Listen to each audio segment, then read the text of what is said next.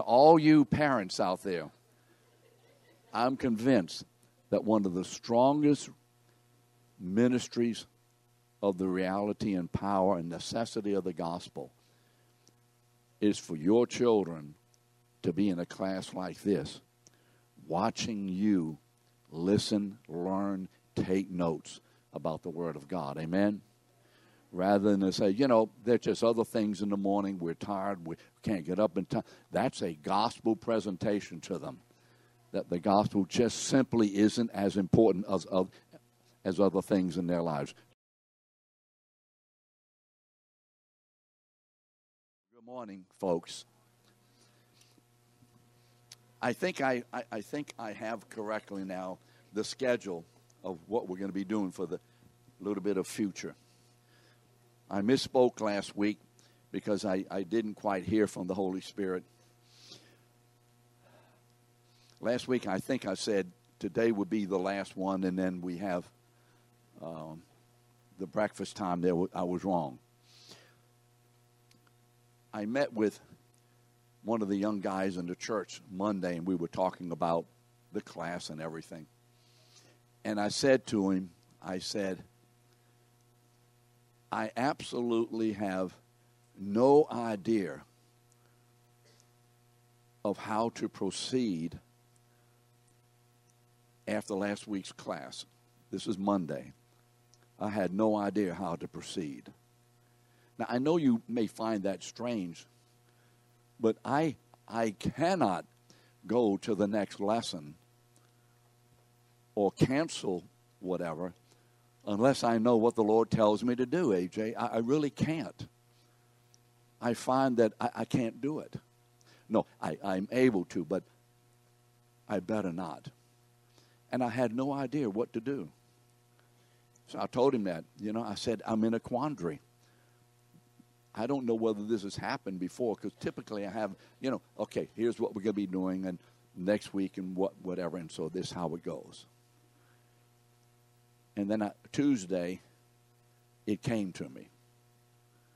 Now, I thought of what to do. Now, did you hear what I said? I said it this way purposefully because when I say, and it's not wrong to say this, I thought of what to do where does it put the emphasis upon what? I thought. Now, did I think it? Yes. But the question is, why did I think it? And Steve, what would be the answer to that? Why did I think what I did? Can't hear you because the Holy Spirit said this. Jason, you got that? It's not wrong to say, I thought, but it's less precise. So I felt the Lord give it to me. You miss a major point here. I mean, Mike, have you ever been in a class and been teaching and you realize the next week you missed a major point? Oh, yeah. You know, it's like, what was I thinking of? this is common. We're talking about how is God glorified in our lives. Now, look, there's one way God is glorified in us, just one way. And Jesus is talking about this when he says, I am the vine and you are the branches. If you abide in me what? And I knew you will bear fruit. Remember that? So what does he say in verse 8, 15, 8, John? In this way is my Father glorified. Now we have to remember verse 8 of chapter 15. That you what? Bear what? What what what word? What's that's an adjective defining adjusting the word fruit. This is the way God is glorified, that you bear much fruit. And so prove or manifest or demonstrate that you're my disciples. Do we see that? Now, we've discussed all that part. This morning, what we want to discuss, and for the next two Sundays, then on September 10th, we'll have our fellowship breakfast. Okay? We want to discuss the enormously significant subject. If the teacher tells you, you must do this, if you want to pass, you, you got to do it. You just got to do it. What is your question? What had better be your question? What? Come on, someone say it. It's okay to speak. How many of you know this lady who just sat next to Wendy? This is Julia. She is Wendy's daughter.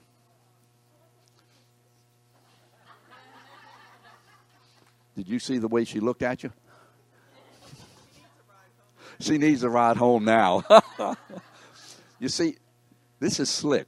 She didn't get upset. She just smoothed the way through it. But how are you getting home, Mama? what was I talking about before I interrupted myself?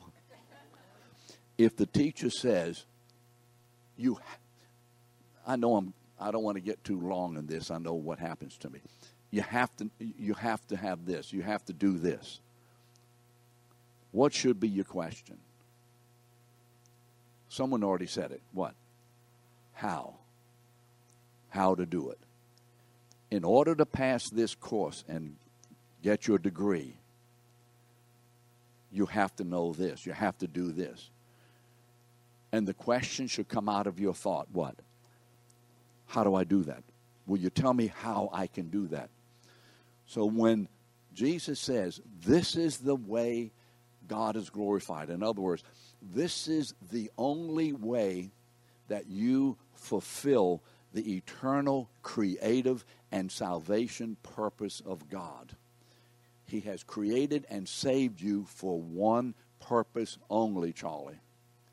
And that is in you may be manifested the fruit of the very person, ministry, character of Jesus himself, who is the image of the invisible God, Colossians 1:15, which then fulfills, let us make man in our image. So you see how the word of God ties together? Are we seeing this?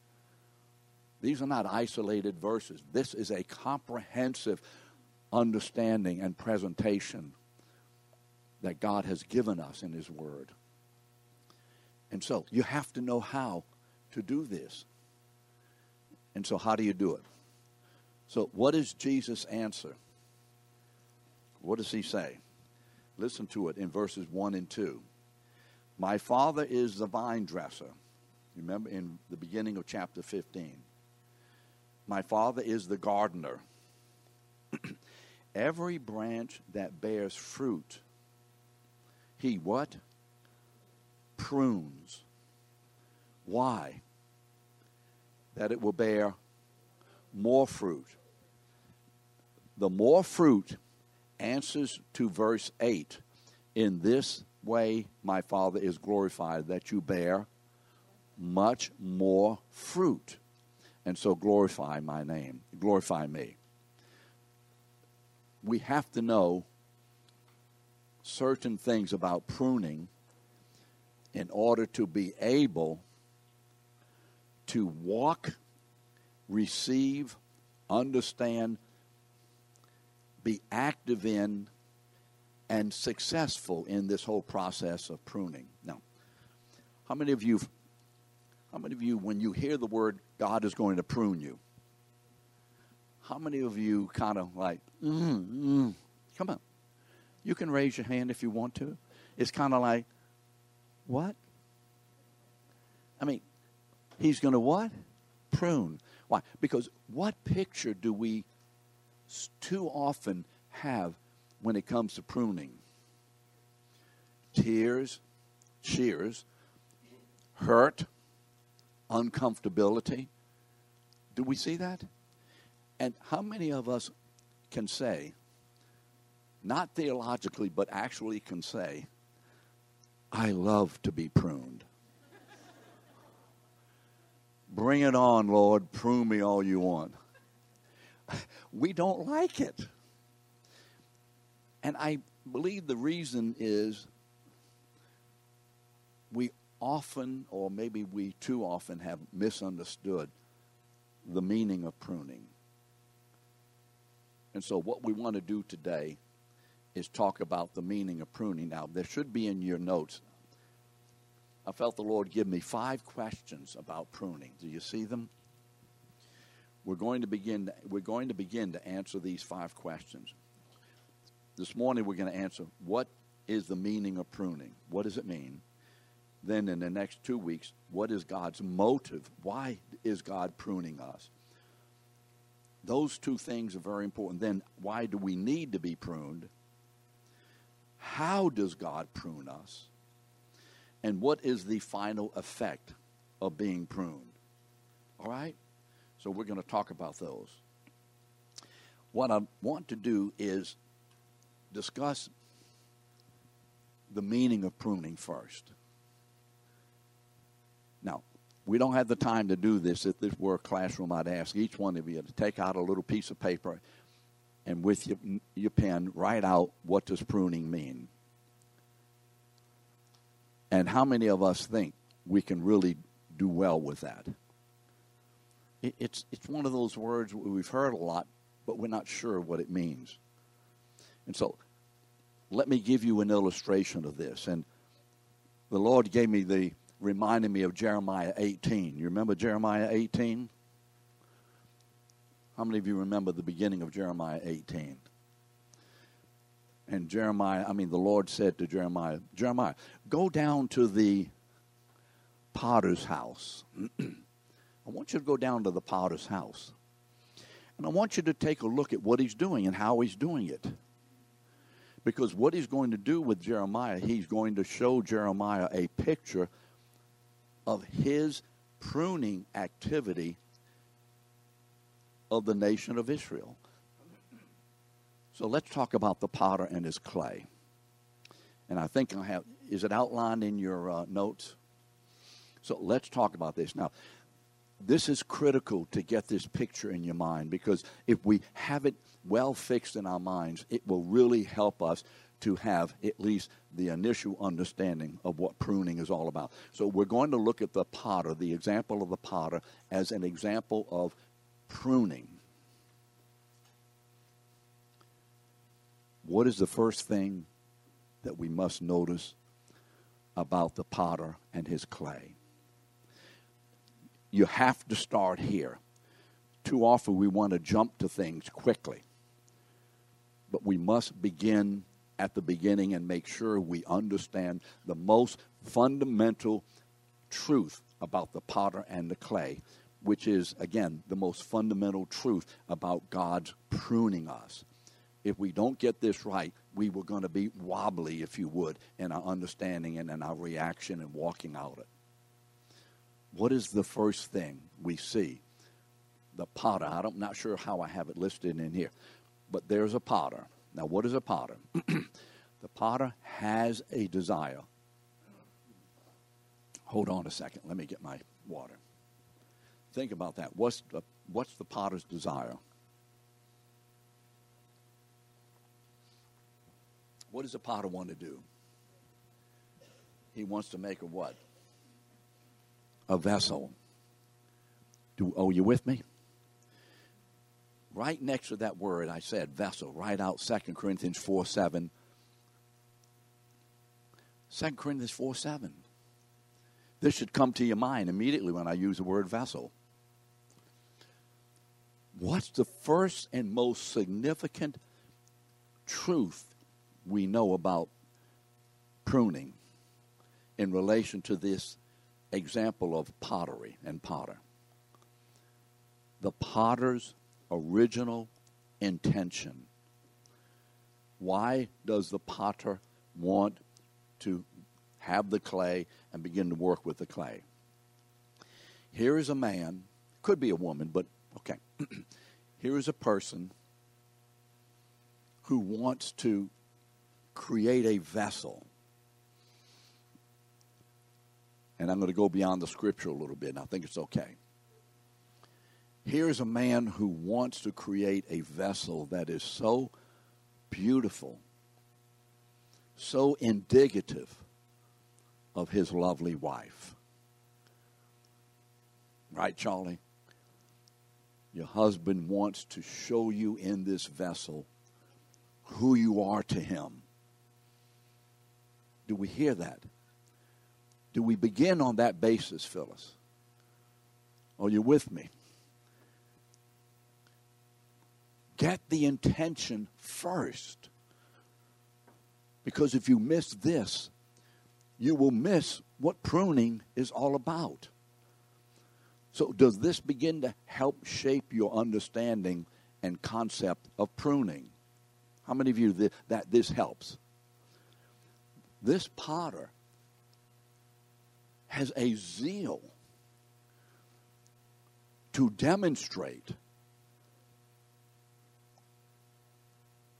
how much he loves his bride, how beautiful she is to him, how worth her worth to him. And so, what is he going to do? He's going to create an extraordinary vessel that no one else can duplicate. And when he does that, the final result will be a double result. People will look at the vessel and say, How much did that man love his wife? How wonderful she was to him. How important she was to him. Do you see that? But then there's another revelation when you look at the vessel. And what is it? The extraordinary, intrinsic in himself love that he displays. Are with me today? Yes, this woman is the object of his love. But more extraordinary than that is the reality of his love for his wife. Are you with me today? I really have to ask this. Are you, are you getting this? This is the revelation that we have in Christ. That we are the vessels. 2 Corinthians 4 7. For we have this treasure. Who? Jesus. We had this treasure in earthen vessels or clay pots, some people say. That the greatness of the you see, if I don't say it straight on through, who can say it for me? We had this treasure in earthen vessels so that the, what? Say it again.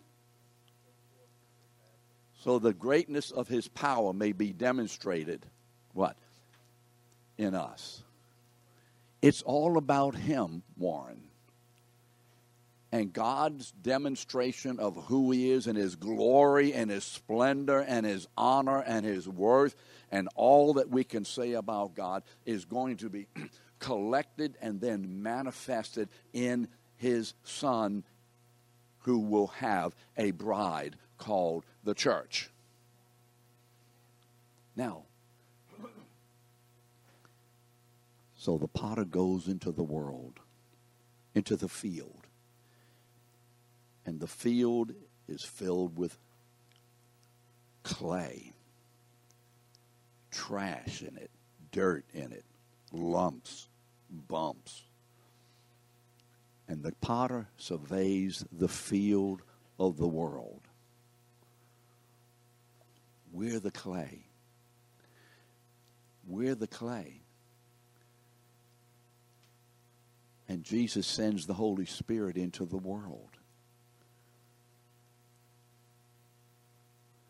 And there's the clay. And some way in this unique potter, he understands what clay, where it is that needs to come into his workshop. Are you with me? He's not choosing the clay that yells out. See, clay can't speak clearly. It has dirt in its mouth. No, the clay is dead in itself. It has no intrinsic worth. In other words, in itself, it can't make of itself a worthy vessel. Is this surprising? Is this new revelation? You can't do it. You can't. And so the potter goes out. Now, now look at this. He grabs this lump of clay.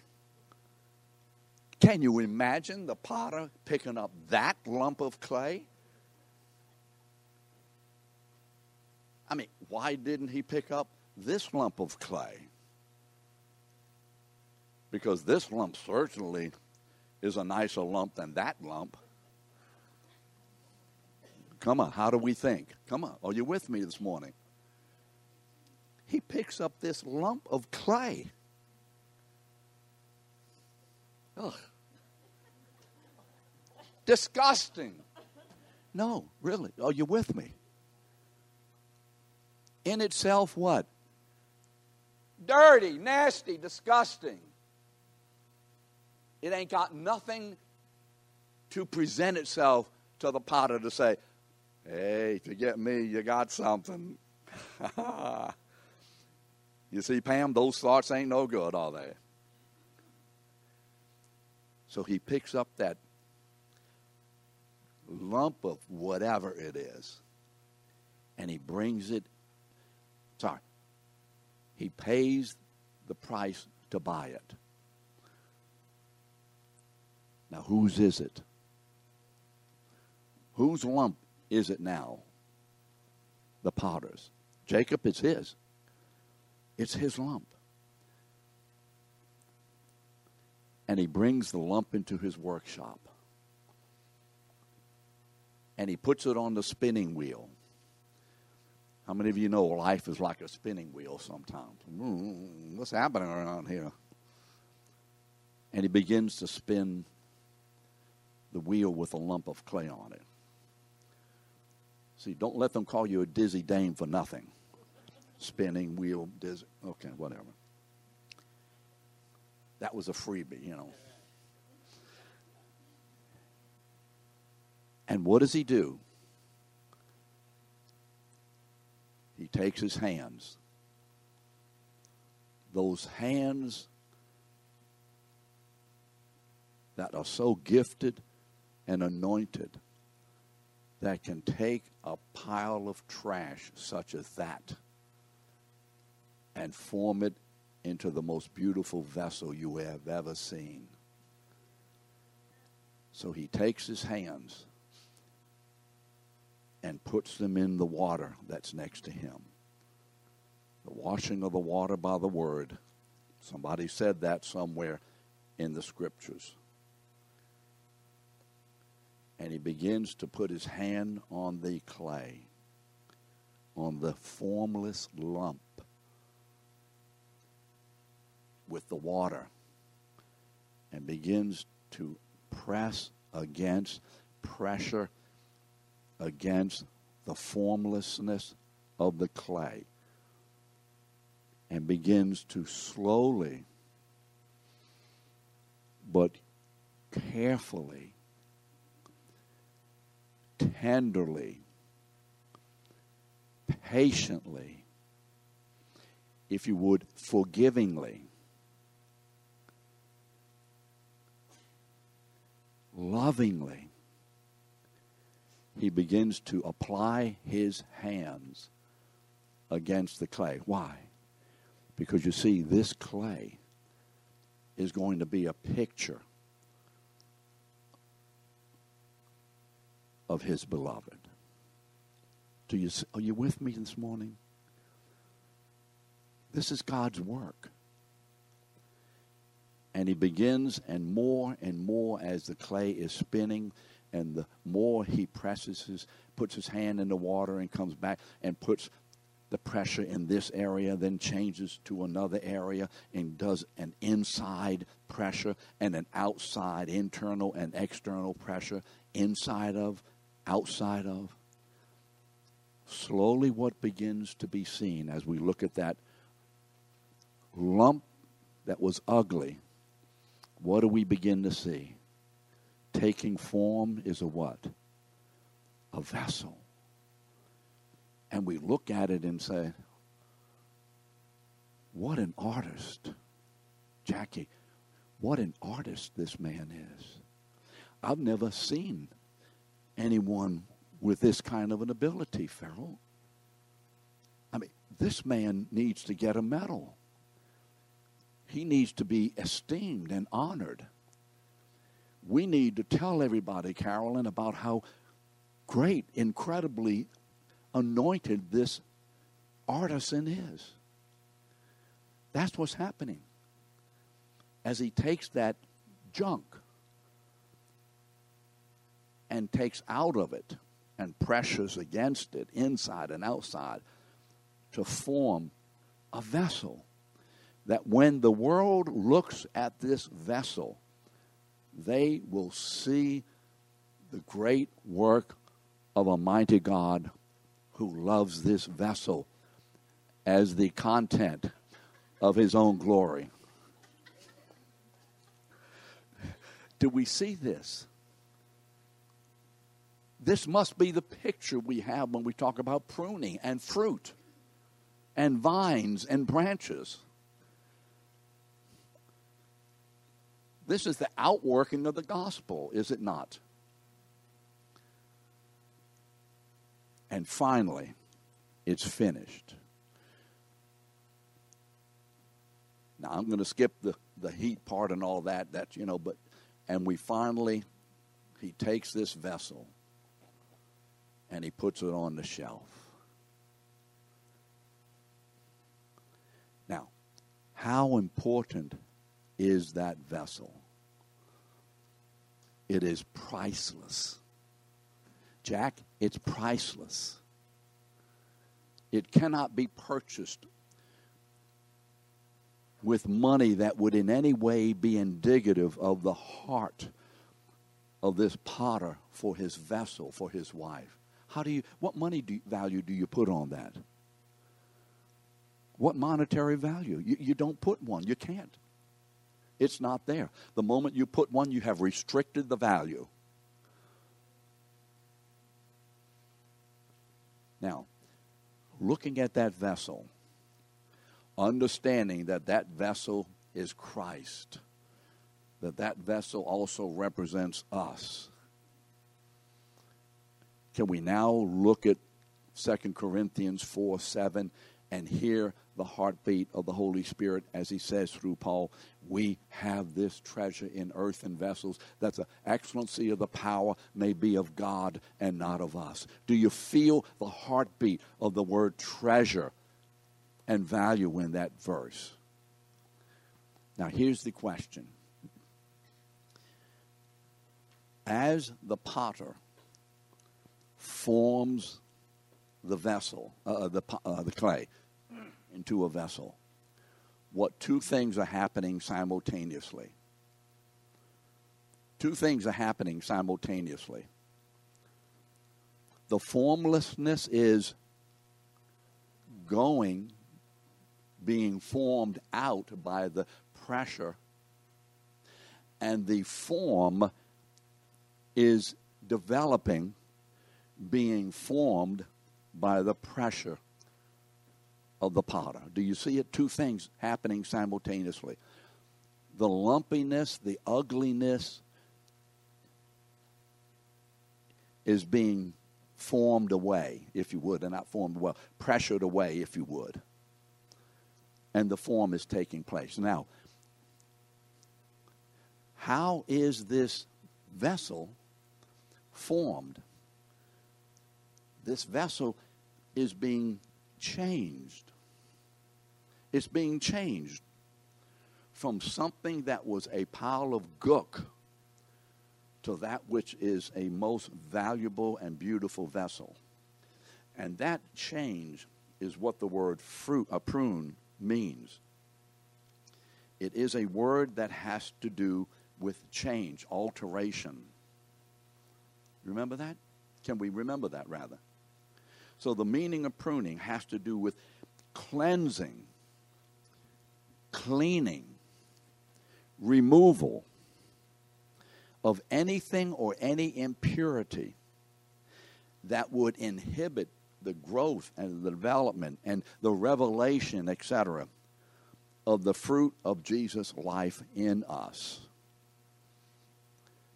And so the pruning process in relation to the potter and the clay is the activity of the potter who has in his concept, in his mind, a vessel already made in his mind. You see, when he's just forming that which is already according to his original intention, correct? Before the foundation of the world. And he's bringing it into a time reality. And he's had this vision for this lump of clay for whatever time period. And then one day he chooses, today is the day that I go out and buy that piece of clay. This is the day that piece of clay comes into my house, and now it's mine forever. So, do we see that this clay belongs to God from the very beginning and is God's all the way through the process? Do we see that? We're talking about the clay of the church being formed and fashioned into the very conf- being conformed into the very image of the Lord Jesus. Revelation 8 29. For we have been predestined to be conformed to the image, remember Genesis 126? To the image of God's Son. Put it all together and let's see the Bible as a comprehensive revelation of this incomparable God that we serve, whom we serve, rather. So, what does pruning have to do? It has to do with God's work of cleansing us, of purifying us, of removing from us, of adjusting us to take a form that's a little bit on, a little lumpy on this side, and uh, let's do it this way. We're going to get that lump out of there, and a little off center here, and we're going to move my hand over here, and He's making us into that vessel, that vessel that is absolutely perfect, that vessel that glorifies Him, because it says, "This is an artist." That I have never seen the likes of before. Never have I seen this kind of workmanship being displayed.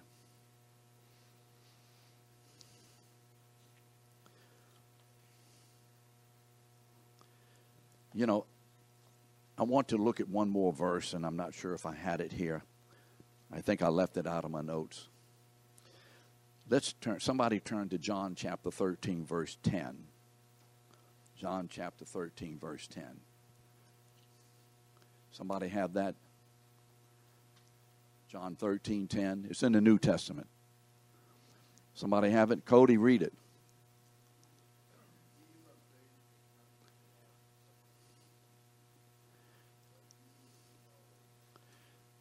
Now, I know you have a big mouth, so speak it up so we all can hear.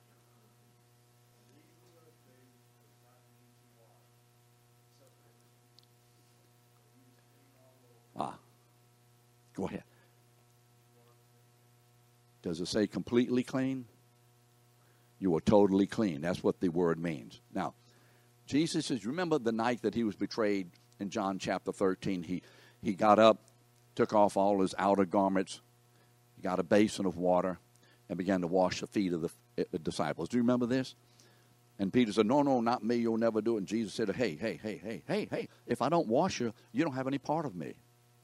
Then of course, Peter says, Wash all of me.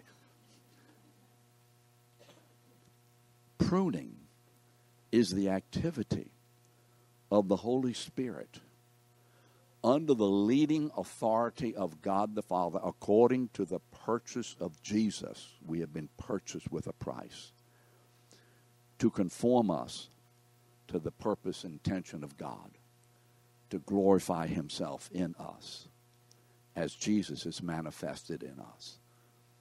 And so Jesus says, You are completely clean. You've already been washed. We see that because I've read things about pruning, and the sometimes the, the preachers or teachers say, "Look, if you don't get pruned, whatever," and they begin to put pruning on the basis of keeping your salvation and whatever. It is not. It has nothing to do with keeping our salvation. We are already purchased as the lump of clay by the potter who brings us into his house. Whose are we?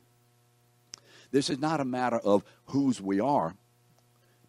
It's a matter of now that we're His, this is what He's going to do. Jesus says, You're completely clean because you've been washed by my Spirit. How many of you understand that in God's sight, in the sight of God and in the economy of God, according to the purpose of God, being accomplished at the cross and being applied in the resurrection, ascension, and so on, how many of us know we have been completely cleansed of all the what? Defilement and separation activity of God, of our sin. How many of you know that? Are you completely clean? Are you completely clean? Are you sure of that today? Because you see, if you're not sure of it, then you're going to waver and have difficulty in the activity of pruning. You're going to think, what is happening to me? Have I, have I done something wrong that God is now punishing me? Has this come upon me because I'm no longer saved? Are you, are you with me on this? We have to make sure that our hearts and our minds are grounded in this.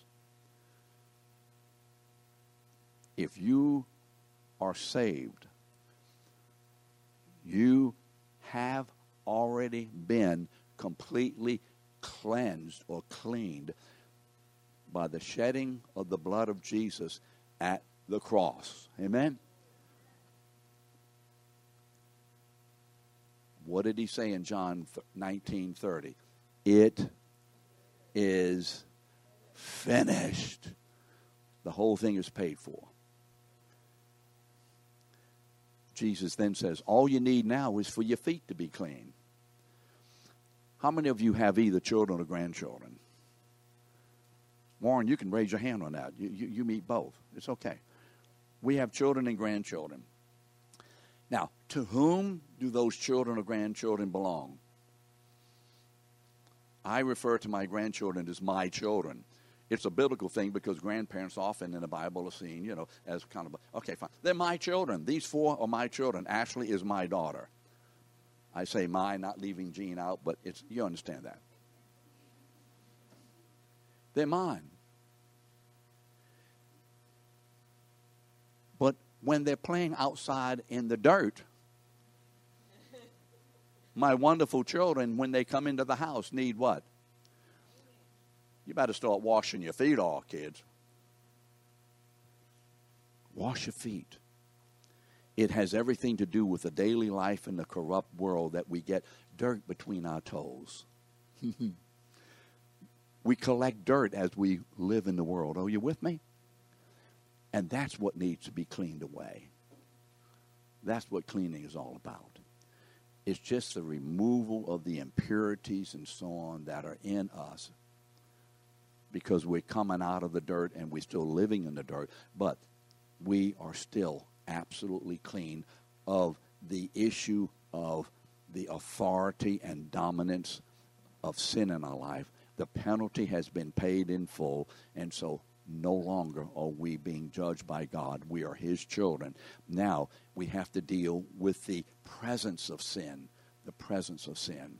By the way, authority Satan's authority has been broken over us. He has no more. But he still has power over us through temptation, correct?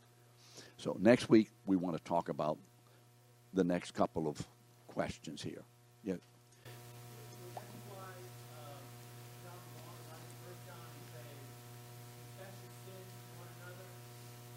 That would be one of the one of the confessing sins to one another is one of the cleansing way, the ways that God uses to cleanse us. Yes, it is. It's a continuing cleansing act. There are a lot of ways God cleanses us. We'll talk about a few, but that would be one of the ways. So thank you so much. Be back next week, hopefully.